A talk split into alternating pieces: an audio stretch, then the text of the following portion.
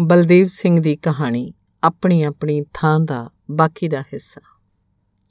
ਮੈਂ ਇੰਨੇ ਸਾਲਾਂ ਦਾ ਮੌਤ ਮੰਗੀ ਜਾਣਾ ਮੈਨੂੰ ਮੌਤ ਨਹੀਂ ਆਉਂਦੀ। ਓਏ ਰੱਬਾ, ਉਹ ਜਿਵੇਂ ਵੈਣ ਪਾਉਣ ਲੱਗਾ। ਕਮਲੇ ਆਏ ਤਾਂ ਜਦੋਂ ਲਿਖੀ ਆ, ਉਦੋਂ ਹੀ ਆਉਣੀ ਹੈ ਚੁੱਪ ਕਰ, ਗੱਲਾਂ ਕਰੀਏ ਆਪਾਂ। ਭੂਆ ਨੇ ਚੁੱਪ ਕਰਾਇਆ। ਰਾਤ 'ਚ ਮੇਰਾ ਜੀ ਕਰਦਾ ਸੀ, ਗੱਡੀ 'ਚੋਂ ਛਾਲ ਮਾਰ ਕੇ ਮਰ ਜਾਵਾਂ। ਫਿਰ ਸੋਚਿਆ ਜੇ ਸੱਟਾਂ ਫੇਟਾਂ ਹੀ ਵੱਜੀਆਂ, ਲੱਤਾਂ ਬਾਹੀਂ ਟੁੱਟ ਗਈਆਂ। ਮੌਤ ਨਾ ਆਈ, ਫਿਰ ਤਾਂ ਇਦੋਂ ਵੀ ਭੈੜੀ ਹਾਲਤ ਹੋ ਜੂ ਭੂਆ। ਭੂਆ ਉਹਦੀਆਂ ਜੋਤਹੀਣ ਅੱਖਾਂ ਵੱਲ ਦੁਖੀ ਹੋ ਕੇ ਝਾਕੀ ਤੇ ਬੋਲੀ, ਕੀ ਪਤਾ ਜੇ ਕਰਮਾਂ 'ਚ ਕਿੰਨੇ ਦੁੱਖ ਲਿਖੇ ਐ?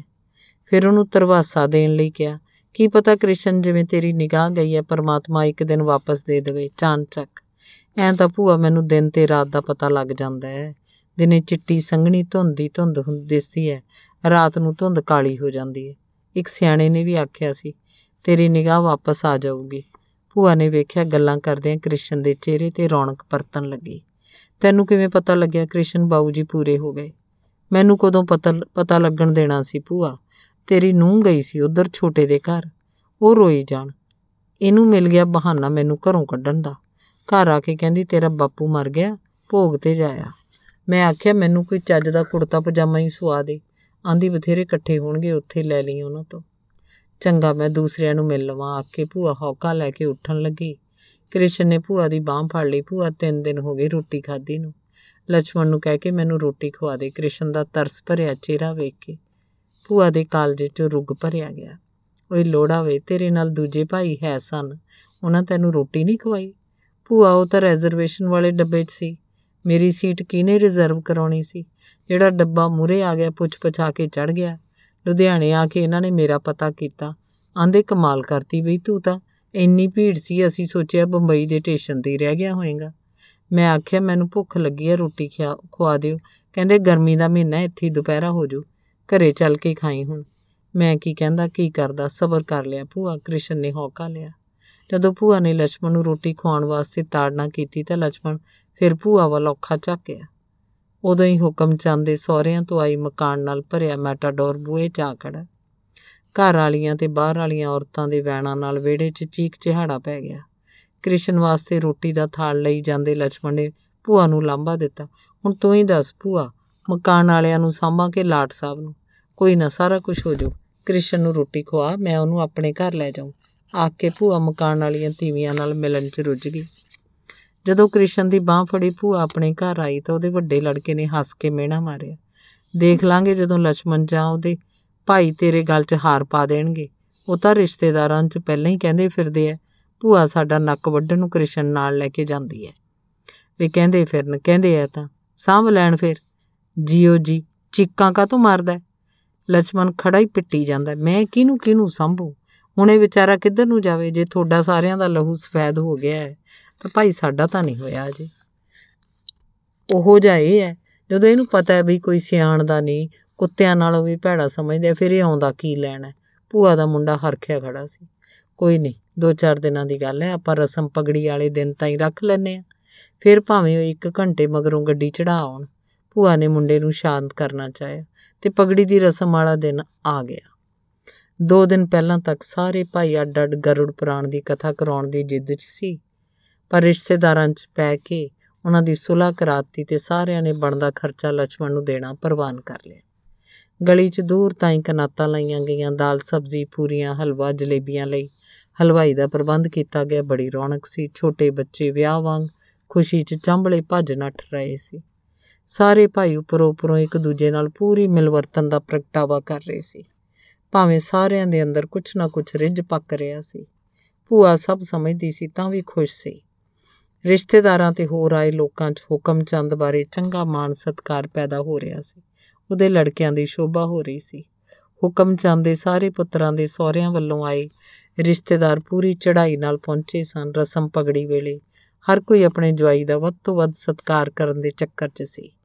ਜੇ ਕੋਈ ਗੈਰ ਹਾਜ਼ਰ ਸੀ ਤਾਂ ਕ੍ਰਿਸ਼ਨ ਲਾਲ ਉਹਨੂੰ ਅਜੇ ਭੂਆ ਦੇ ਘਰੋਂ ਨਹੀਂ ਸੀ ਲਿਆਂਦਾ ਗਿਆ ਤੇ ਨਾ ਹੀ ਉਹਦੇ ਸਹੁਰਿਆਂ ਵੱਲੋਂ ਕੋਈ ਆਇਆ ਸੀ।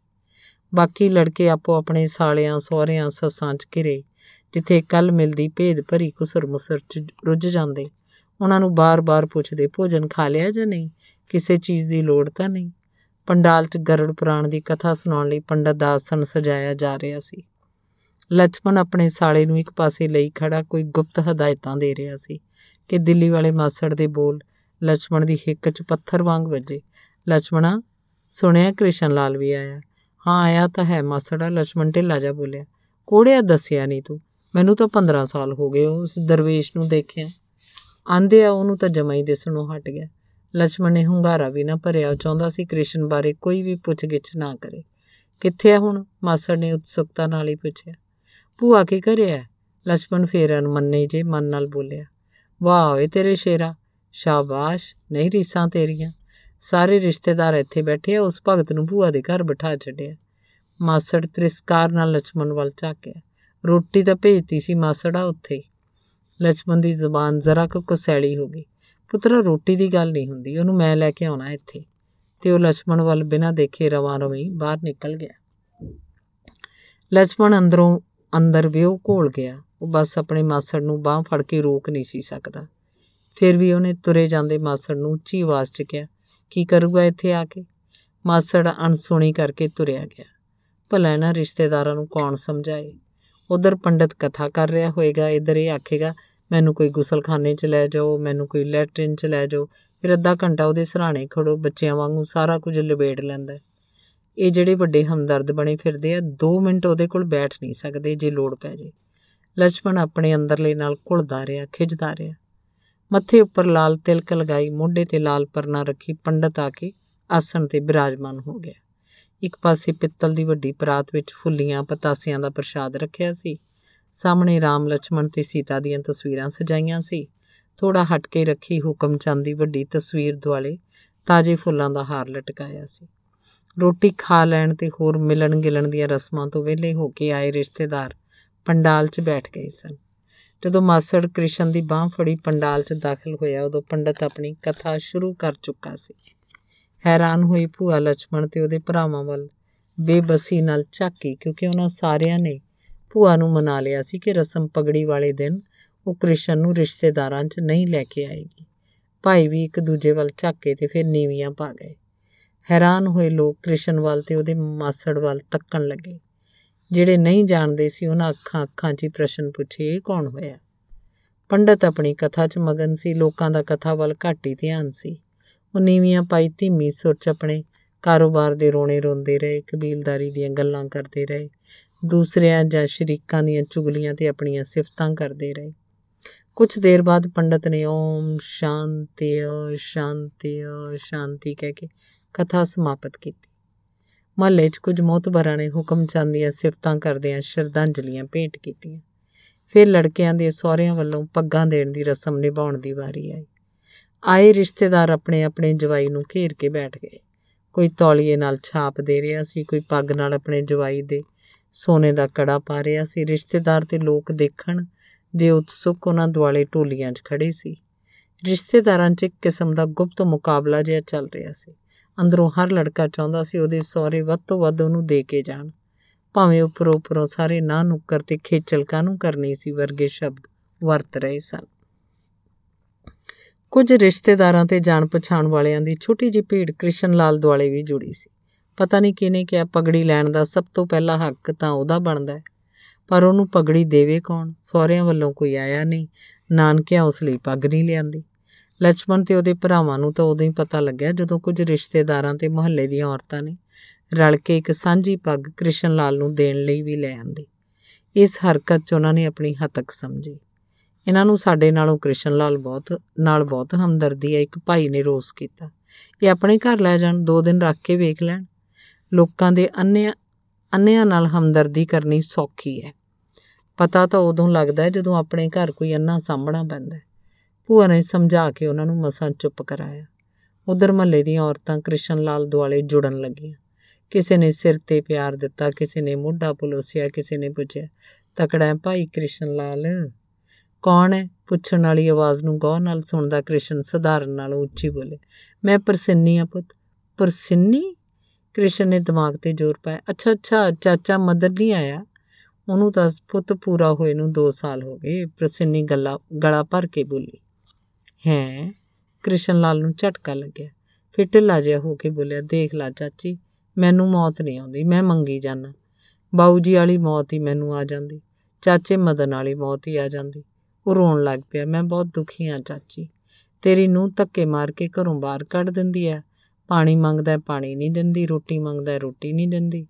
ਦੁਖੀ ਹੋਇਆ ਇੱਧਰ ਆਉਣਾ, ਇੱਧਰ ਵੀ ਸਾਰਿਆਂ ਦੇ ਸਿਰਾਂ 'ਚ ਸੌ ਘੜਾ ਪਾਣੀ ਦਾ ਪੈ ਜਾਂਦਾ। ਮੈਨੂੰ ਕਿਧਰੋਂ ਜ਼ਹਿਰ ਹੀ ਲਿਆ ਦਿਓ।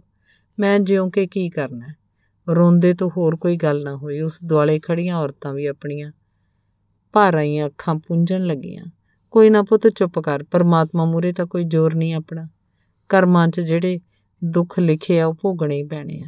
ਪਰ ਤੇਰੀ ਘਰ ਵਾਲੀ ਮਾੜਾ ਕਰਦੀ ਆ। ਚੰਦਰੀਏ, ਕਿੱਥੇ ਭੁਗਤੇਂਗੀ? ਇਹਨੂੰ ਧੱਕਾ ਦੇ ਕੇ।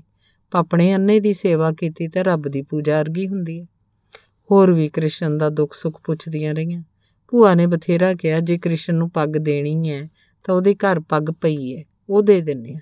ਪਰ ਸਾਰਿਆਂ ਦੀ ਇਹੋ رائے ਸੀ ਵੀ ਸਾਂਝੀ ਲਿਆਂਦੀ ਪੱਗ ਹੀ ਕ੍ਰਿਸ਼ਨ ਲਾਲ ਨੂੰ ਦੇਣੀ ਚਾਹੀਦੀ ਹੈ ਭਾਵੇਂ ਲక్ష్మణ ਤੇ ਉਹਦੇ ਭਾਈ ਅੰਦਰੋਂ ਪੂਰੇ ਹਰਖੇ ਹੋਏ ਸੀ, ਪਰ ਉਹਨਾਂ ਨੇ ਭੂਆ ਦਾ ਮੂੰਹ ਮਲਾਜਾ ਰੱਖਣ ਲਈ ਜ਼ਾਰ ਨਹੀਂ ਹੋਣ ਦਿੱਤਾ, ਜੋ ਕਰਦੀ ਆ ਕਰੀ ਜਾਵੇ, ਸੋਚ ਕੇ ਅਣਗੌਲਿਆ ਕਰੀ ਰੱਖਿਆ। ਮਹੱਲੇ ਦੀਆਂ ਔਰਤਾਂ ਨੇ ਭੂਆ ਨੂੰ ਅੱਗੇ ਲਾਇਆ ਉਹਨੇ ਜਦੋਂ ਕ੍ਰਿਸ਼ਨ ਦੇ ਸਿਰ ਤੇ ਪੱਗ ਰੱਖੀ ਤਾਂ ਉਸ ਹੈਰਾਨੀ ਨਾਲ ਟੋਕ ਕੇ ਪੁੱਛਿਆ, ਇਹ ਕੀ ਆ? ਤੈਨੂੰ ਪਗੜੀ ਦਿੱਤੀ ਹੈ ਮਹੱਲੇ ਵਾਲਿਆਂ ਨੇ? ਭੂਆ ਨੇ ਦੱਸਿਆ, ਪਗੜੀ? ਅੱਛਾ ਅੱਛਾ, ਮੇਰਾ ਤਾਂ ਕਮੀਜ਼ ਵੀ ਪਟਿਆ ਹੋਇਆ ਕਹਿੰਦਿਆਂ ਕ੍ਰਿਸ਼ਨ ਨੇ ਪਗੜੀ ਕੱਛ 'ਚ ਲੈ ਲਈ।